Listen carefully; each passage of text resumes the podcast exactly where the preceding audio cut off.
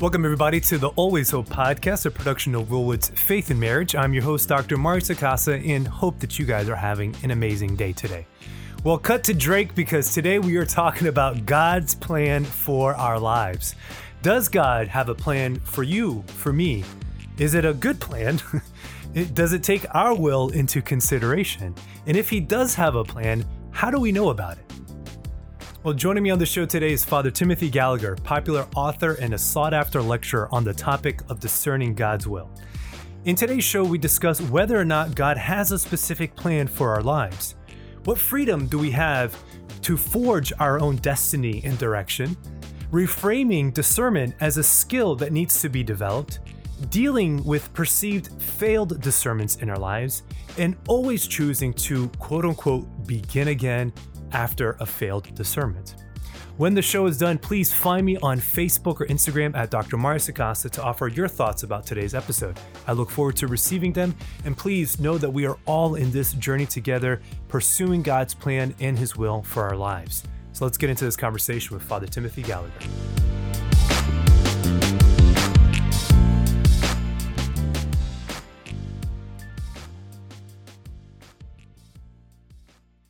Well, Father Timothy Gallagher, thank you once again for joining me on the Always Hope podcast. How are you doing today? Doing well and uh, happy to be back here again, Mario. Oh, very grateful. Last time we were interviewing in your little room up in Omaha. So now we're trying Skype. And again, to my listeners, we're, this is still hashtag quarantine edition of the podcast. So if you hear the kids yelling in the background, uh, you'll know that comes that's coming from my side uh, of the conversation. Well, Father Timothy, last time we spoke a, a, a length about um, spiritual discouragement, and um, and we kind of ended the conversation speaking about just kind of touching into God's will and how to discern God's will for our life. And I think that's really where I want to kind of pick up in this conversation.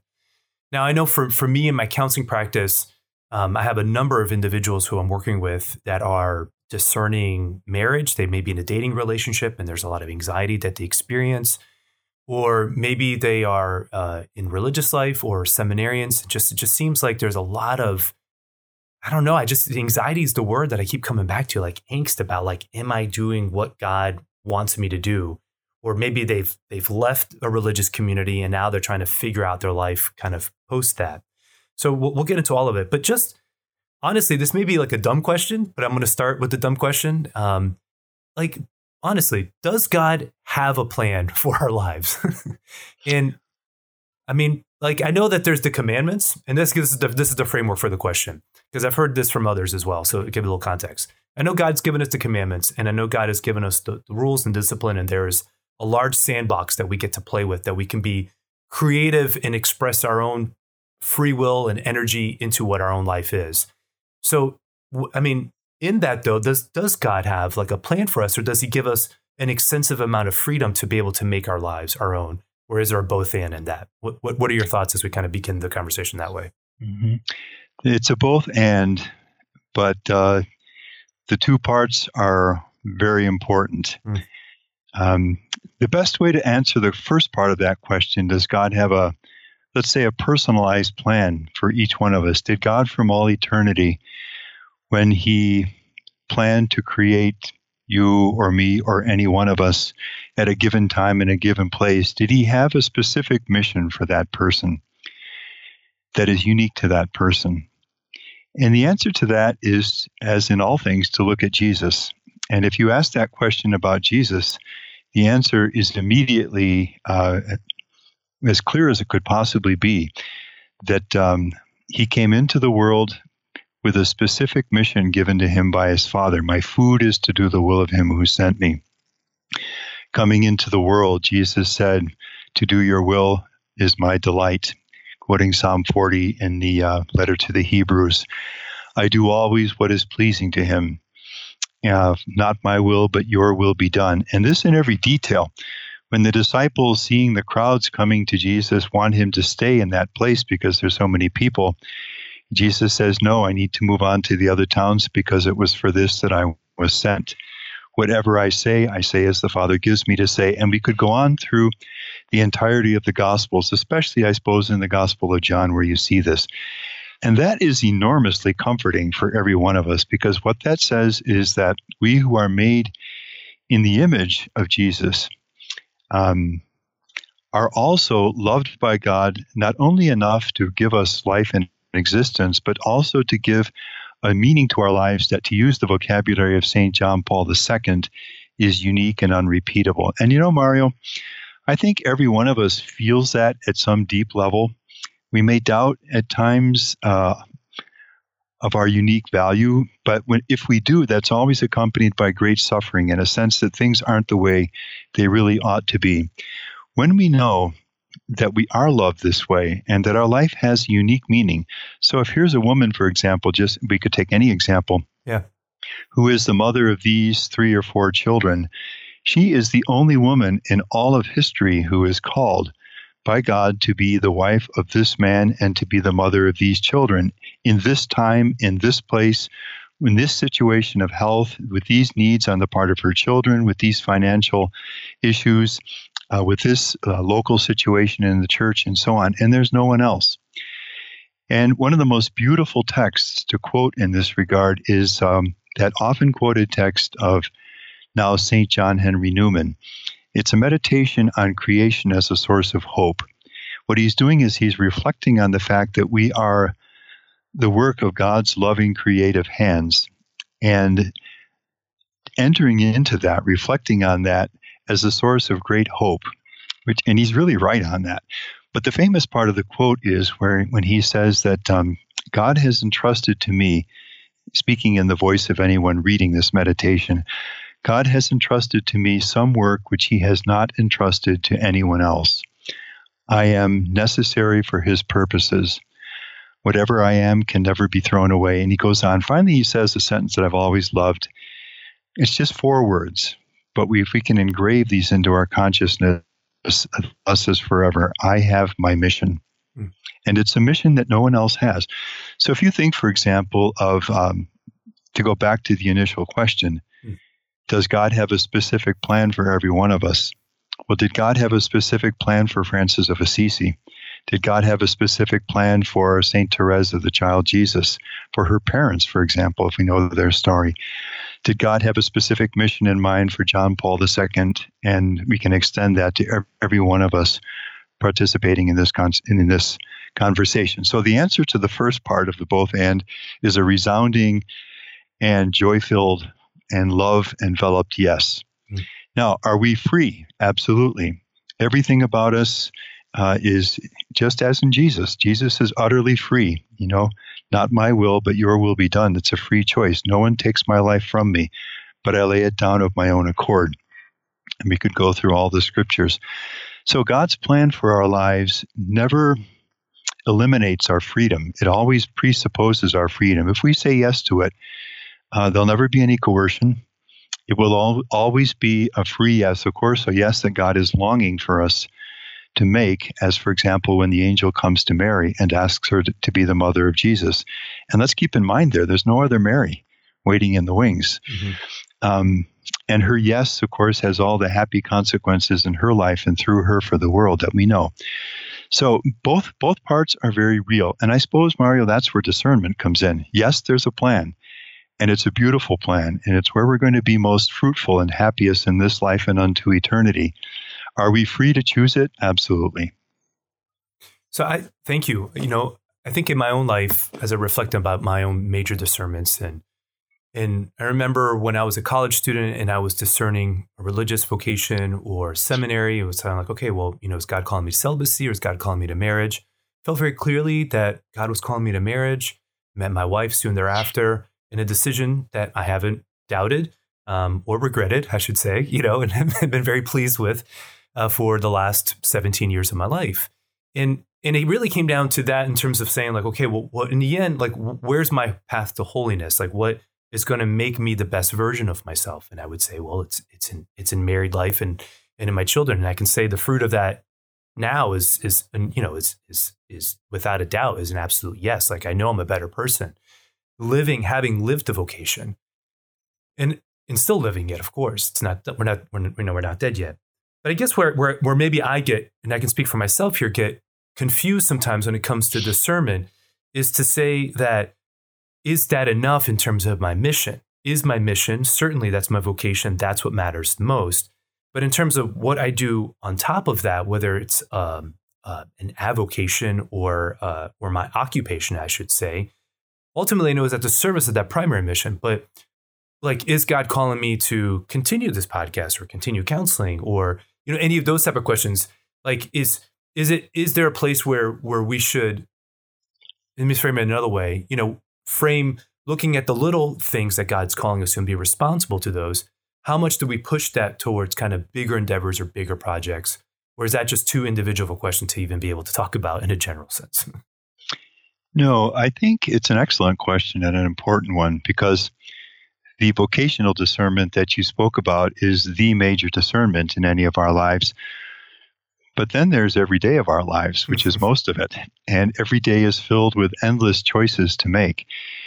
Now, if we want, as Paul says, um, and Paul says that Jesus is Lord, if we want that to be real in our lives, then we want Him to be Lord of everything in our lives, and not only the one big decision that we make, but we love the Lord, we know His love, um, and we want everything in us to be a yes to Him. So the question of asking ourselves, what does God want me to do today? Or does God want me to undertake this work or a different work and so on? Those are very real and important questions. Now, depending on the nature of the choice, we're going to spend more or less time, practical terms, with this. So, if it's the vocational discernment, we're probably not going to make that too quickly. Uh, and we're going to, we know that it's significant and we're going to take that with the seriousness that's that's required. Let me go to the far other end of the uh, of the spectrum. Please. Let's say that uh, I'll just give it in my own life as a priest. I have just finished celebrating morning mass in the parish, mm-hmm. and um, I have a meeting and people waiting for me over in the rectory, and the meeting is due to start in a minute or two. And I'm walking across the parking lot in the parish and a man or a woman comes up to me in evident distress and says, Father, can I speak to you? I really need to speak to you. All right, I have to make a choice here. I, I, I want to do what the Lord wants me to do here. Obviously, I have to decide very quickly what I'm going to do here. Is the Lord asking me, because I have people waiting for me and the meeting has its importance, is the Lord asking me to gently say to this person that uh, I'd, I'd love to speak to you? Can we set a time later on? and go forward onward to the meeting? Or is the Lord asking me in the immediate, right now distress of this person to set everything else aside and attend to this person, and we'll deal with the meeting and so forth um, when this is when when this person has been helped in the way that's necessary. So these are real kinds of things. Or let's put it in um, in the married vocation you have a, a, a, project for work that you have to get done this evening because it's a rush for tomorrow and the boss needs it. Uh, you've all already promised to spend some time with your son or daughter this evening, and he or she is looking forward to it. But at work today, this urgency came up. You're driving home. You only have a few minutes here. Lord, what do you want me to do? Is it your will that I uh, do this project for work, or that I honor this time for for my child as planned? So these kinds of things come up all the time. Now, in wanting Jesus to be Lord in all of these things, I'll just give this is actually a kind of um, simple way to present what, in theological terms, if we use uh, Thomistic language, would be the application of the virtue of prudence, mm-hmm. which is the virtue by which we choose the best means to the end. The end here is to love God in this situation. And what is the best means to love God in this situation? So I would say what you do as you're driving home or what I do in that split second. And you can do this. Now, we don't begin this way, but if we try to live this way, we'll grow in this. Uh, you just would give it in the time you have, you review the factors involved. So it's one thing, for example, if tonight is my son's birthday or um, an important little league game. If it's another, if we are just going to play a game together that um, he'll be fine with if we do it tomorrow evening, for example. It's one thing if um, the project really is this urgent and there's no other way to do it than at this time. It's another if I'd have the necessary time in another way and so on. So What we do is we review the factors involved. We make our best decision. And I say that advisedly, our best decision. Is it always going to be the perfect decision? Not, not necessarily. But here's a principle for the spiritual life God never asks of us to do better than our best. Mm. We make the best decision that we can make in this situation. And the third step is equally important. We do it with peace. Lord, I think you really want me to spend this time with my son. Lord, I think I really need to ask my son to wait till tomorrow. And what we can do sometimes is having prayed and and made our best decision, we then worry forever about whether we made the right decision or not. Once you've done your best, do it with peace. But then here's the final step, which I'll take from St. Ignatius of Loyola. When you get a chance, especially if you do something like an examen or an examination of conscience toward the end of the day, review that decision. You know what? I can see in retrospect it was the right thing. You know what? I can see in retrospect that another time in that situation, probably I should make the, the other decision. And what happens in this case is that we're learning and we're growing day by day, which is a beautiful thing. So, what are the steps? Pray, ask God's help, review the factors, make your best decision, do it with peace, review it, and learn from it. Now, in between these small daily decisions and the vocational decision, are there's a whole gamut of other decisions, depending on their importance and the time involved. We'll seek the Lord's will in them. But, but yeah, yeah. Look, this is a God who says that uh, even the hairs on your head are counted. Everything in our lives is precious to God. His love embraces everything. And when two people love each other, they don't have sections of their life that are excluded from that love. They want everything to be involved. And actually, you know, Mario, sometimes we can feel that, well, it, that seems like a recipe for a lot of worry, you know, a lot of anxiety. Well, did I get it right or didn't I? I think it's the other way around, actually. It's when we're not seeking God's will in these things in the ways that I've mentioned. That's when it's hard to resolve the worry because we never we feel like we never quite know. But when we've done our best in a peaceful way that is appropriate to the nature of the situation at hand, then something beautiful comes into it. And I'll just, this last thing I'll say, and then this I'll stop great. talking here. No, but you're doing great. It, Thank you. It's this, um, it's this lovely line from um, Dante's uh, Divine Comedy. You know, nella sua volontate e la nostra pace. In His will is our peace. And that's that's so true. When you sit down to spend the morning doing this or that, and you've done this, Lord, as best I can see, this is what you want me to do. Then you can let all the anxiety go and you can just apply your energies to what you're doing. Maybe I will add one more thing. Um, for years, I, I have tried sincerely, probably imperfectly, but sincerely to um, pray the examen prayer toward the end of the day, reviewing the day with the Lord. That's a whole other conversation if you want to get into it but it's a prayer of, of in which we review the spiritual experience of the day, following St. Ignatius of Loyola's lead on this. And years ago, I found that um, one of the things I grew to love about that prayer was this. Most of us, as we get to the end of a day, we have some sense of what lies ahead in the coming day, broad strokes at least, where we'll be at work or at home or engaged in this or that or, or the other thing. And what I would start doing is planning with the Lord what the priorities would be. And this is what I'll work at first, and then this, and then, and then this.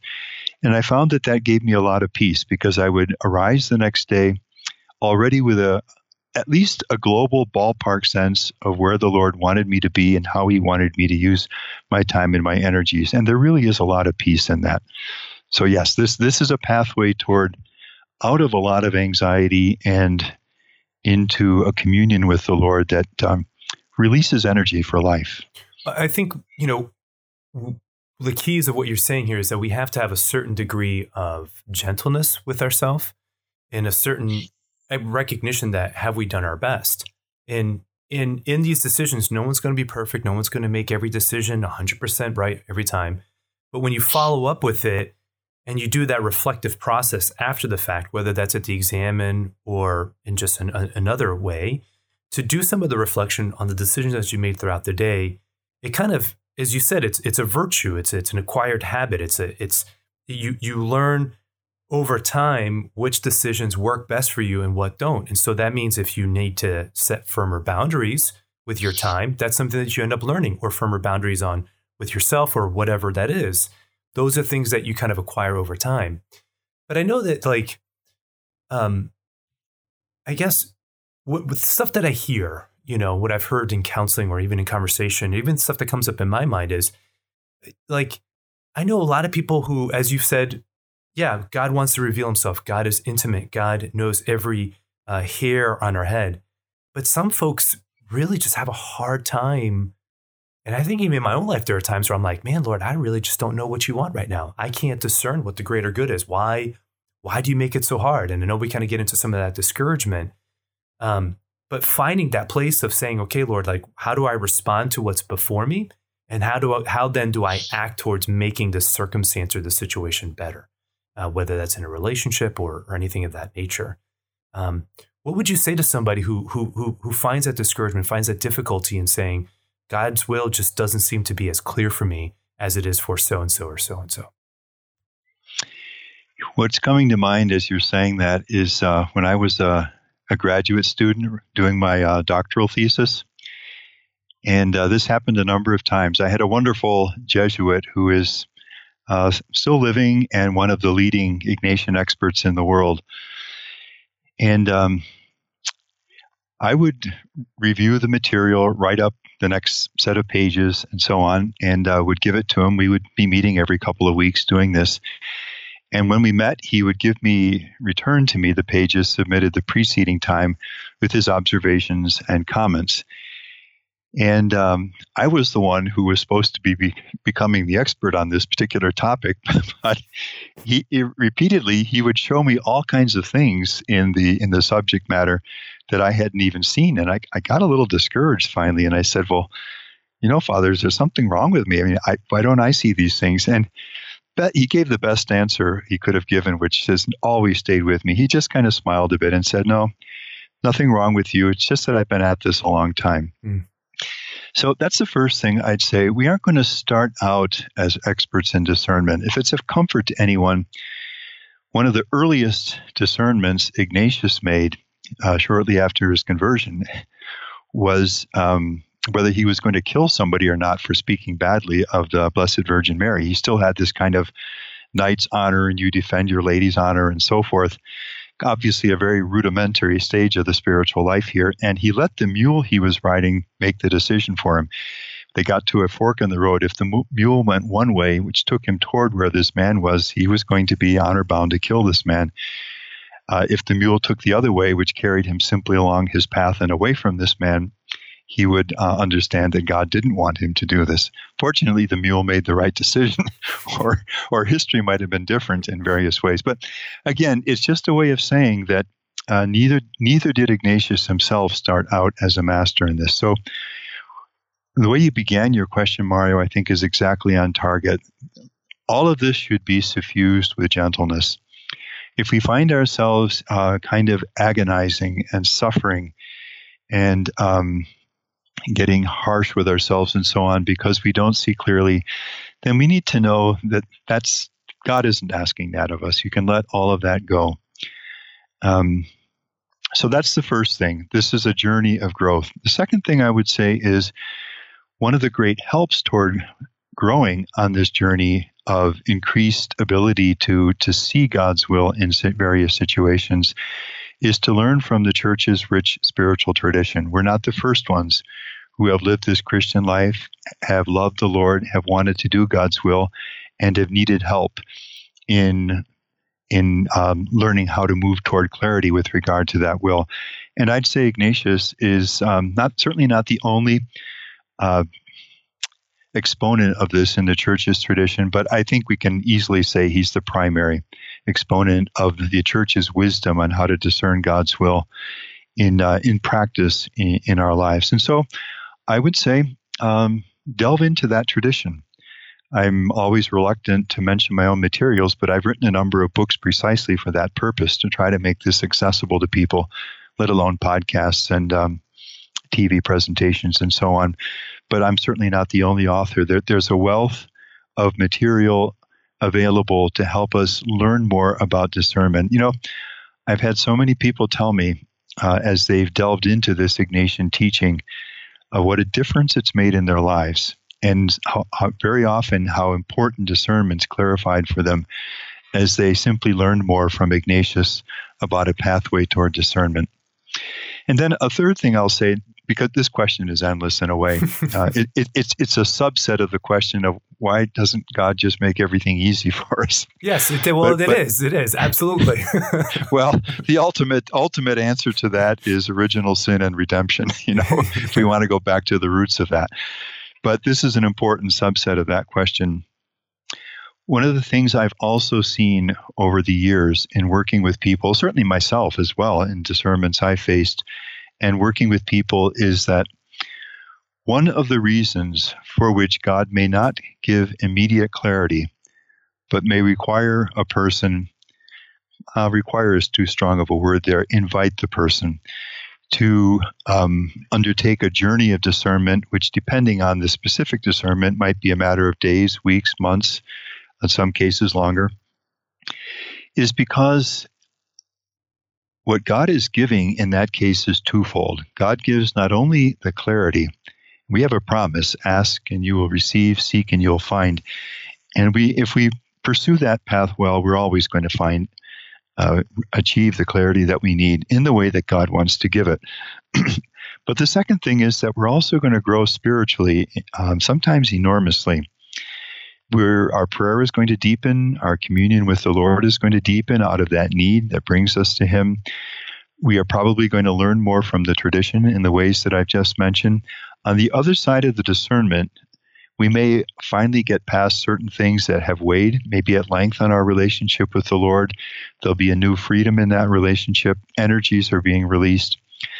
I, my own sense is that the Lord loves us too much simply to you know, to function, this is, if, if I can say this reverently, like a slot machine. You know, you put in your coin and you get out the result.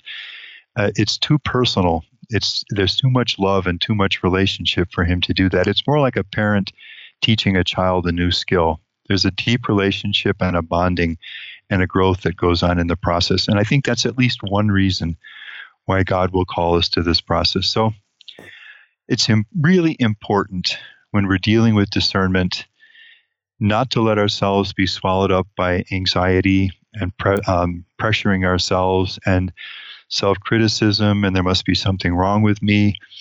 Uh, and on the other hand, to open ourselves with confidence to the tradition, get the help that we need, engage in the process of discernment. And I'll say finally, uh, in regard to this question, there is a big difference between two, two people who face the same discernment neither of which has the clarity that he or she needs. One of whom is not in a process of discernment, so things are just kind of staying in the same place, which is discouraging. And the second, who does not have an answer, but who is engaged in a process of discernment, as our Catholic tradition teaches it, there's so much more hope in that situation. Uh, so that's the invitation. Learn from the tradition, engage it, put it into practice, and a lot of good things are going to happen.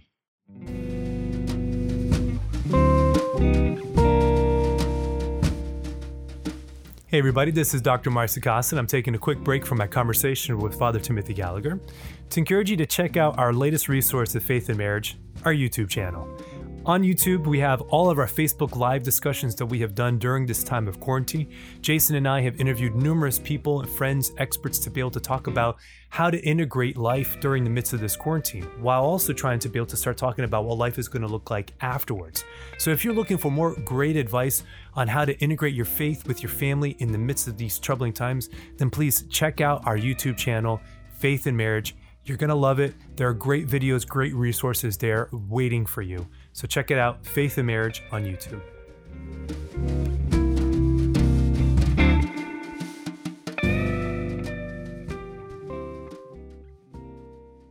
Yeah, this isn't like we're, you said slot machine. The, the image that I've always used has been Pinocchio. You know, the God isn't just up there pulling strings and just like some marionette. We're just going to kind of get moved around or, or we're just these robots on some conveyor belt going to some predetermined end that our personality, our freedom, our uh, totality of who we are is always part of the equation. So, so back to the very first question of the both and that that God, God does guide, but God always leads leaves a little bit of room to make sure that our free will is always intact.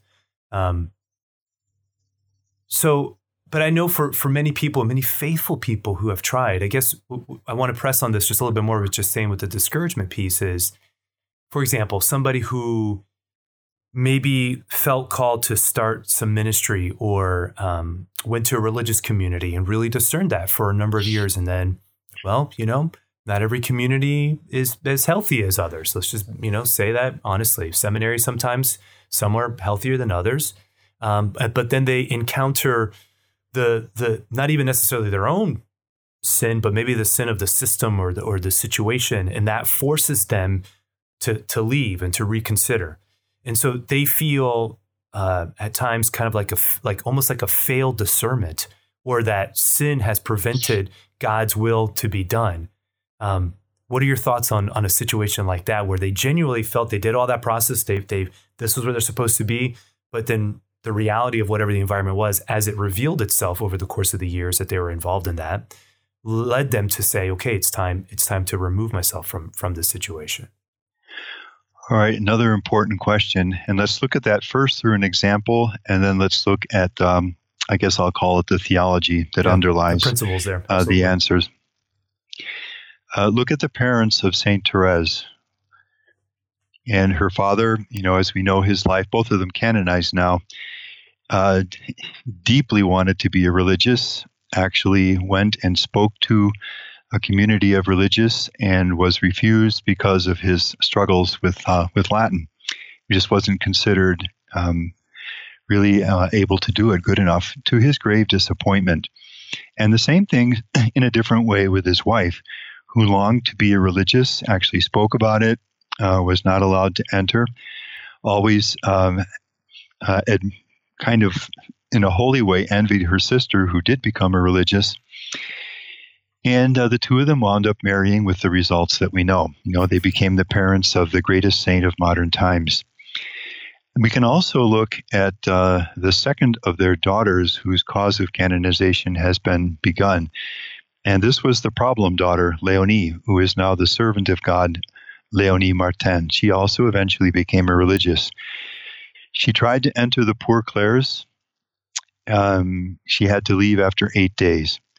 She tried to enter Francis de Sales' Sisters of the Visitation. She had to leave after six months. She made a second try with that same community. She had to leave after two years.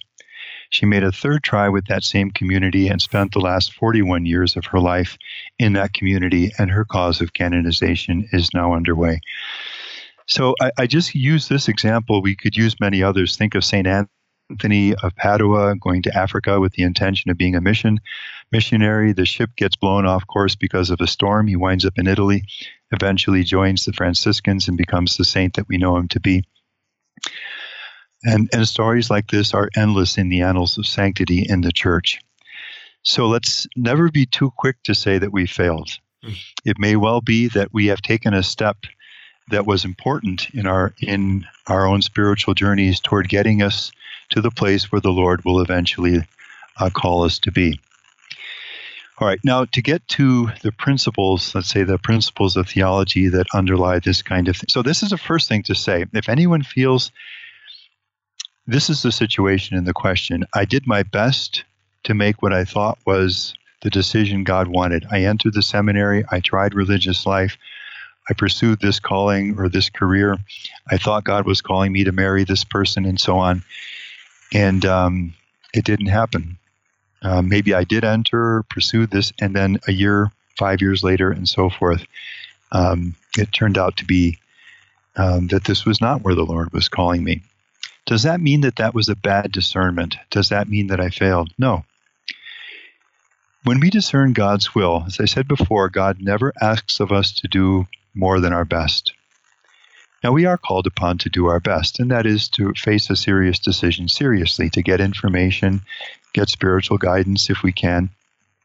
As I said earlier, learn from the tradition and so forth. Go through all the appropriate uh, steps involved in pursuing marriage with this person or entrance into this seminary or religious community and the like, this career and so on.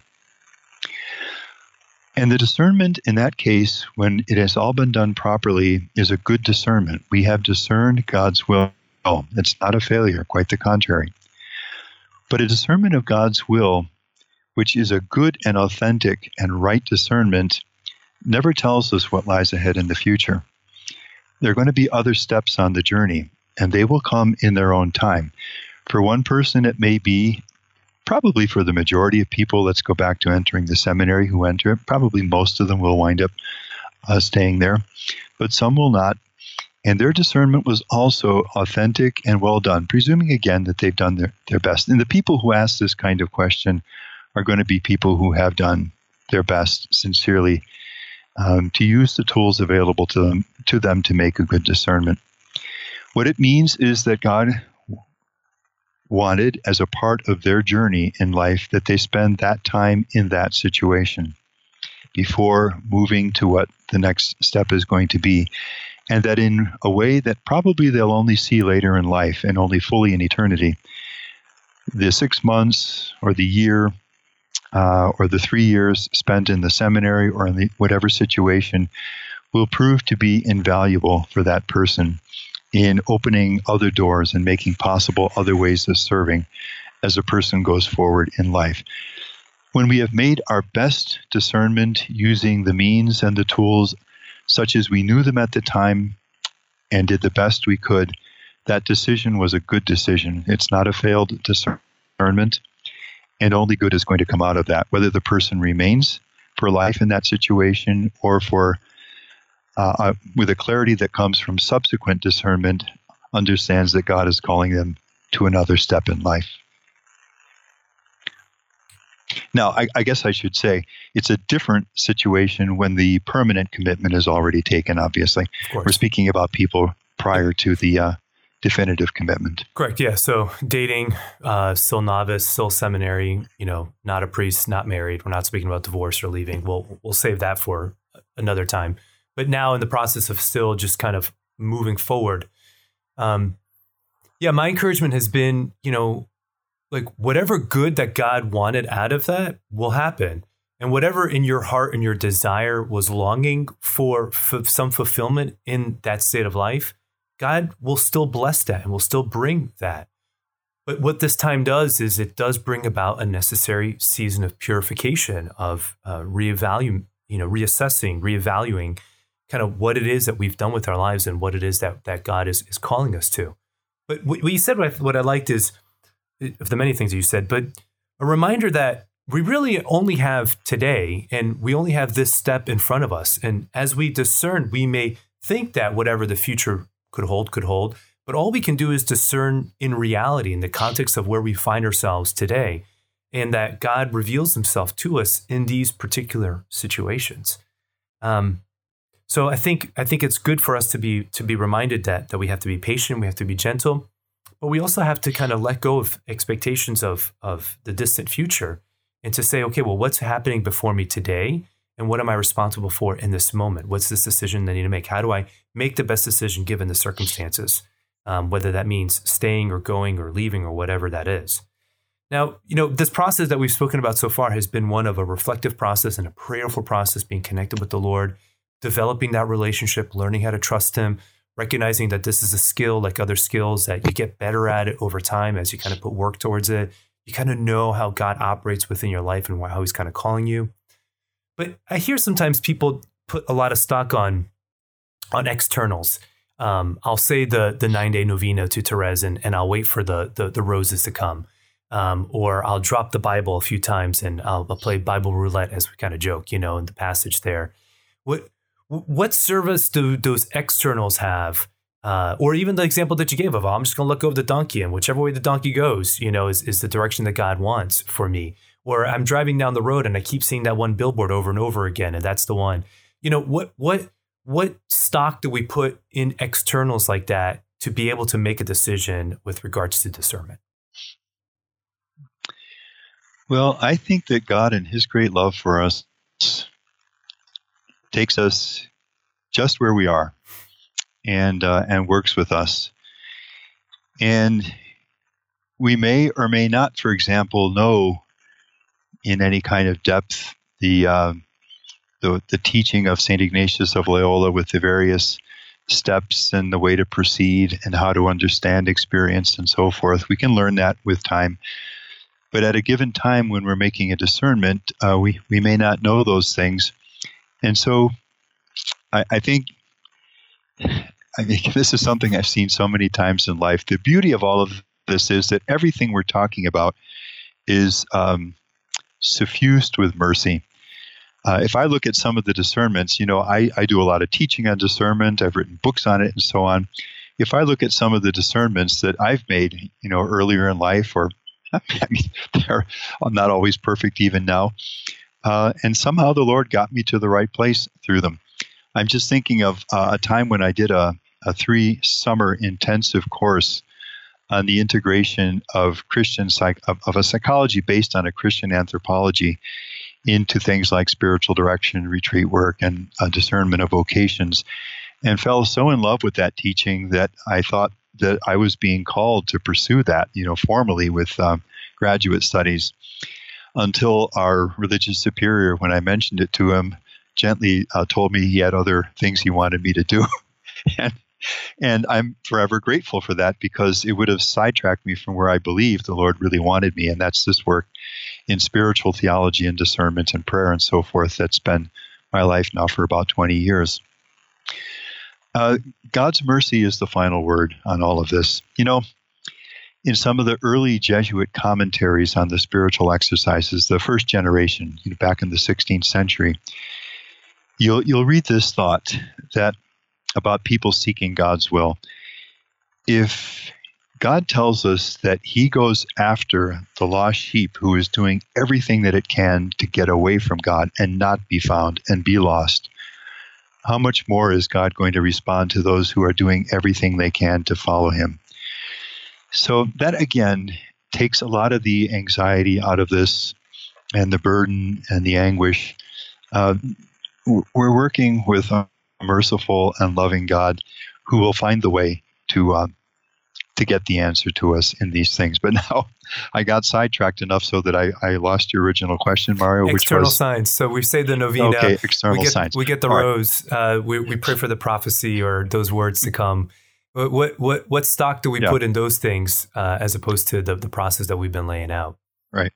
Well, I'm smiling here uh, because I don't ever mind getting sidetracked and to speak about God's mercy because I don't think we've ever heard enough about it. No, we haven't. um, so, but uh, to get back to our point here, I think um, when people make their discernments on the basis of what they know and it's sincere, then I think God's going to honor that. And many good discernments have been made that way. However, that does not dispense us when we know that the church has a tradition and a wisdom that can help us along a solid path of discernment uh, to explore that tradition, to learn from it, the formation in it that we spoke about before, and to use it, adopt it in pursuing a discernment. So I would say that um, God will take us where we are. God can incorporate in Scripture. You know, He's using dreams and all kinds of things, but none of that dispenses us from learning and employing in our discernment the rich, solid wisdom of the church's tradition on discernment. So, to some degree, if I may say it this way, look at it as something su- supplemental in the sense that, like, you know, if I guess I can speak in my own experience again. Like when we were Chris and I, when we were first married, we um, did two years of missionary work in a rural community in Alabama, and the the priest that was there, we we, we served with the community, um, the the Trinitarians. The priest that was there with us, um, good holy man, Father Dennis Barry, uh, good man and there was a, somebody in the parish who he felt very genuinely had a had a gift of of locutions that Christ came to her as Christ the bridegroom and would speak these beautiful things and she had these beautiful visions and, and he felt very sincerely that they were that they were valid. But he said to us, he said, you know, in this this was a while ago, and I mean this really helped me out. He said, you know, if she says something to you that Jesus is speaking X, Y, and Z, he says, only take that if it confirms what you've been getting in your own life. Like, if if you've been feeling within yourself that God has been calling me to do this, this, and this, and then she says this, this, and this as a confirmation for that, okay, then great. But if what she says runs contrary to what you feel is inside of your spirit, then you have to be able to let that go because God would have spoken that to you first and foremost and not just through her. And I thought that that was that was a that was a great rule of thumb that as a, that I've I've been able to use throughout my own life when people say, "Oh, well God's calling you to this or God's calling you to this." And I'm like, "Well, he hasn't told me that, you know." And so I'm trying to do my work of discernment, and I will I will take that. I won't I won't just discredit it, but I'll, I'll, I'll listen to it. But then I have to really kind of get back to really doing that process of what is it that I feel that God is calling me to. And so, you know, when it comes to some of these external signs, I guess you know I'm grateful to receive them, but but I, I've always seen them kind of because of that that formation. I would say early on as something supplemental, if that's the right word, um, secondary, maybe a little bit of a wink or an encouragement but it's never been the thing that I've like hung my hat on when when making a, a big decision. What, hmm. what do you think? Yes, I think the the priest counsel on that was exactly on target. That um, no one else can discern for you.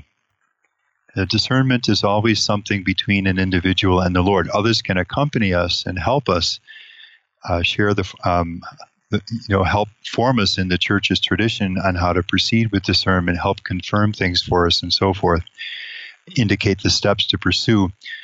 But a wise spiritual director will never discern for you. He or she will only help you to discern, and that's that's basically the principle behind what the the priest was saying. So I think that was exactly on target. Yeah, I think that what what you're saying right now, one of the challenges in marriage is, and in when couples are dating, is that one might have a firm opinion about we need to do this or this, but the other isn't quite there yet. And so a mutual discernment when it comes to a relationship um, can be challenging at times. But I think the principle still applies, which is okay, so couples that are dating, one seems pretty clear that we're supposed to get married, but the other isn't firm about that yet. You can't force the other person to be like, well, God's telling me, you know, get married. And so you gotta you gotta move forward with that. That type of pressure doesn't isn't coming from the Lord. It's got to be uh, of mutual respect and of, and of a mutual process uh, as you move forward in in making discernments. Um, so, but moving along here, because I, I want to honor our time. One other question, and, and love to get your wisdom on this, is that okay? So you've done this process. You've you make you you pray. You find yourself your person of prayer. Again, nobody's perfect, but you do the best that you can, and you feel that you can do that you you you weigh the options and then you kind of make the decision, or you weigh the options, but then the decision's before you. Sometimes I, I where I've seen people get paralyzed again is almost like they feel like they have like they have to ask permission. Like it's like I'm waiting for God's permission to be able to do this. Um, or if God would just make it again crystal clear, what encouragement or what thoughts do you have with that with somebody who keeps saying that, that sense of like needing permission to to to pursue x y or z to answer that mario i have to ask a question first Fire. is there a difference between uh, god giving clarity in a discernment there is option a and option b and th- through a good process of discernment god showing that his will is option a is there a difference between that and God giving permission? You mean if you're saying like God's made it clear that option A is the option, but still there's a reluctance to choose option A? Is that is that what you're asking? Yeah, I just I, I just need to understand yeah, what's meant question. by God giving permission. Yeah, I've seen. Uh, I guess we'll we'll go with that for the sake of for the sake of conversation. Yes, like it's it's like, you know, it seems like all the signs are, are heading in this direction but I'm still a little reluctant to to to to take the dive, uh, to okay, jump to we, jump and pursue option A. Then we have uh, one of two things, or maybe both involved. One might be that the process of discernment is a good process, and the person is doing everything well, praying, um, if it's available, and um, speaking with a wise, competent spiritual um, director and so forth, and the process is just not yet mature. In which case, the person sense that uh, I don't feel as though God, if we want to use that vocabulary, has given me permission to pursue this, or to say the same thing, you know, God has not yet shown me clearly that this is His will, uh, is a healthy response. the person is in a process and the process still needs more time, which is very different from time passing and a person is not in a process. Okay, the person is in a healthy process, but the process is not yet complete. A different situation would be when the process really is complete and it really is clear which uh, option God wills, but it's hard for the person to act on it. And I want to speak with reverence there. I mean, look at Jesus in the garden. It was not easy to say yes to the Father's will. And sometimes uh, it will take courage on the person's part to say yes to a discernment that is clear, but it's just hard. Uh, various things can be involved in that. It may just be very difficult in some circumstances. And this second thing would kind of get into your realm, Mario. Maybe there are some emotional dynamics at, at work that make it hard for a person to commit in this way or, or who knows what.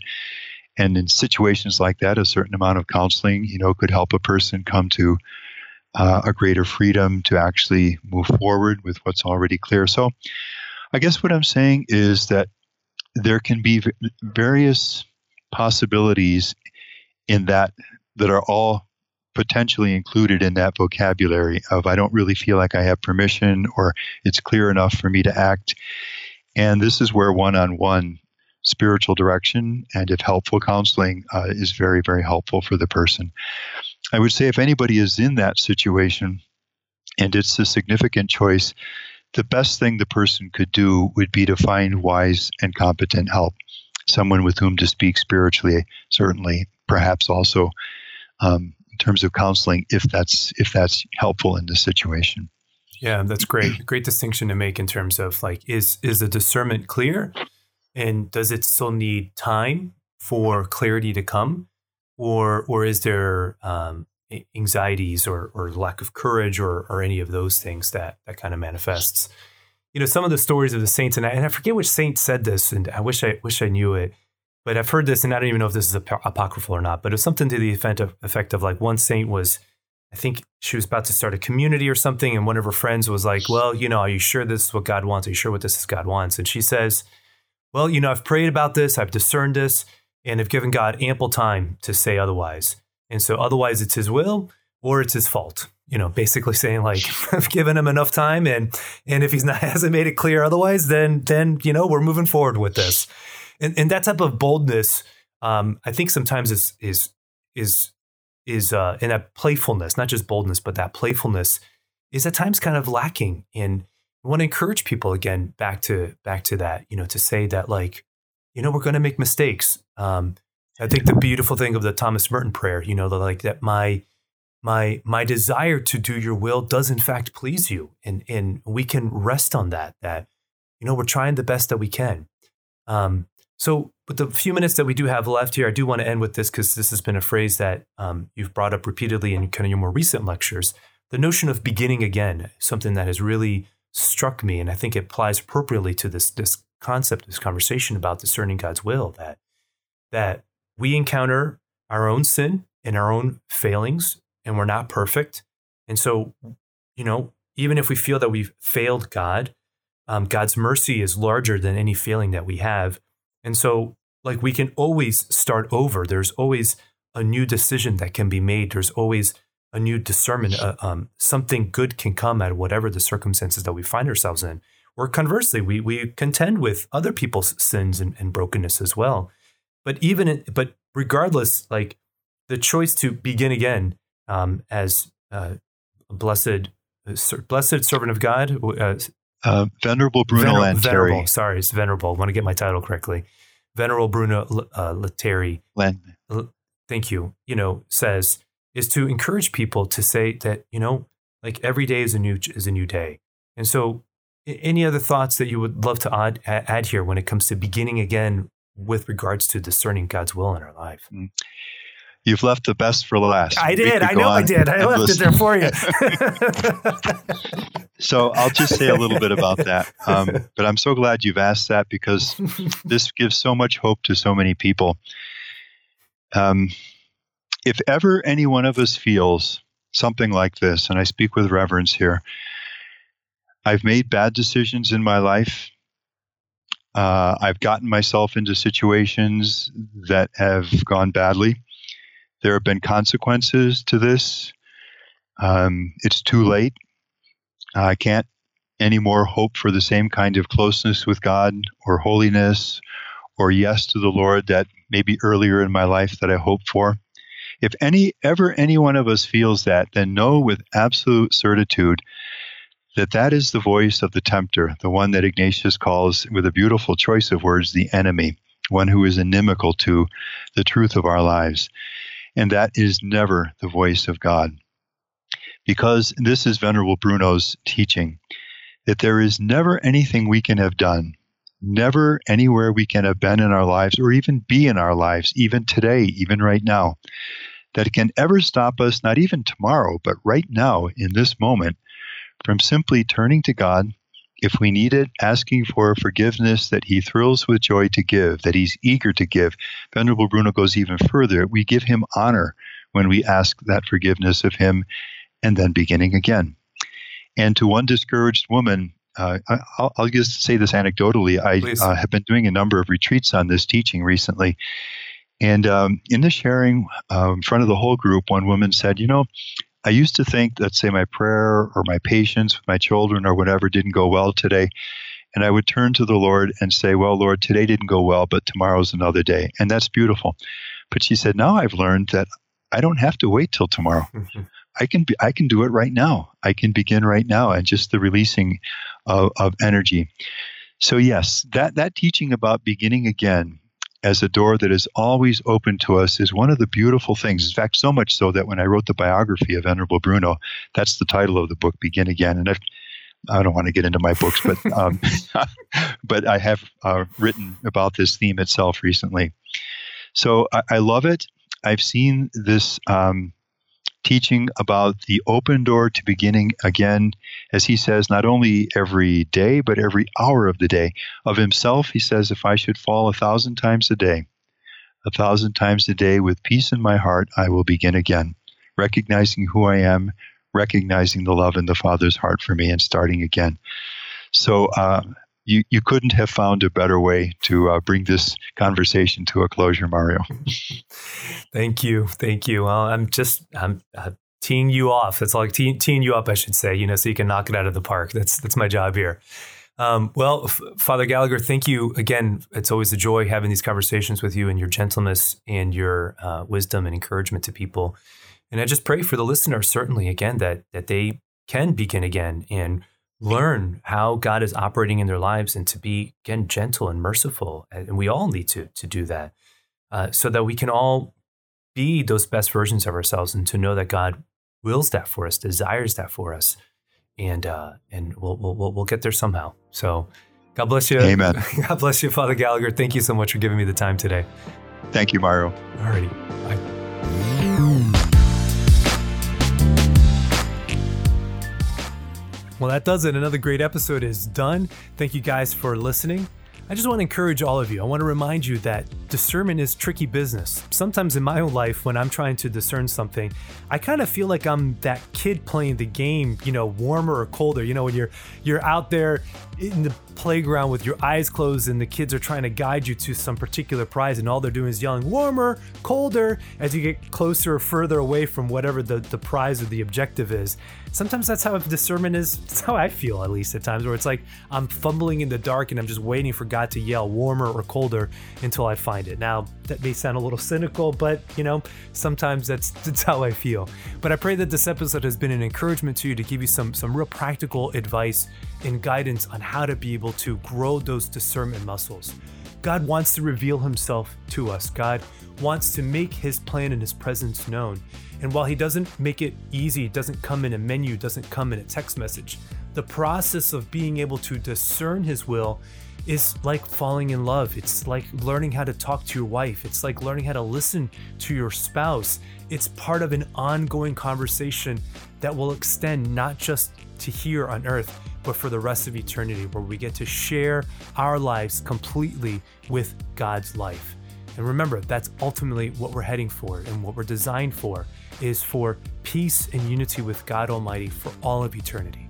So, everything that we're learning this side of heaven, every aspect, every heartache, every joy, is all setting us up, is all leading us towards that great moment where we will be in that eternal embrace with God the Father, Son, and the Holy Spirit. So, God bless you guys. Hope you've enjoyed today's episode. Leave a comment or review on on uh, Apple Podcasts, and we look forward to sharing the next one with you. Take care. Bye bye.